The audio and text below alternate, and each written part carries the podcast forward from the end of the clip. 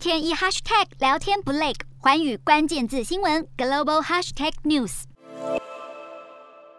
俄罗斯侵略乌克兰，遭到各国严厉制裁，战争没有停止的迹象。俄国民众的生活成本也持续飙高，有民众抱怨物价狂飙，但薪水不涨。不过，不少俄罗斯民众恐怕连薪水都快领不到。根据外媒报道，目前大约有二十万名俄罗斯工人还在领着西方企业的薪水，因为根据俄罗斯法律规定，暂停营运的公司还是有义务支付工资。但要是这些外企决定关闭，这些工人就得面临。失业危机，原本忙碌的汽车工厂，如今所有业务停摆。俄罗斯汽车市场因为战争面临严峻的供应问题，估计二零二二年俄罗斯新车销量将下降至少百分之五十，降到八十万辆左右。斯泰兰蒂斯、雷诺汽车等汽车制造商纷纷将生产线移出俄罗斯，而至今拒绝暂停俄罗斯业务的跨国企业，则面临网络上排山倒海的批评声浪。根据《华尔街日报》报道，乌克兰数位转型部已经组织了一支人数约三十万人的网军，其中包含许多社群媒体上的志工，他们集体发文留言，施压西方跨国企业撤离在俄罗斯的业务，以另类方式对抗俄罗斯的侵略。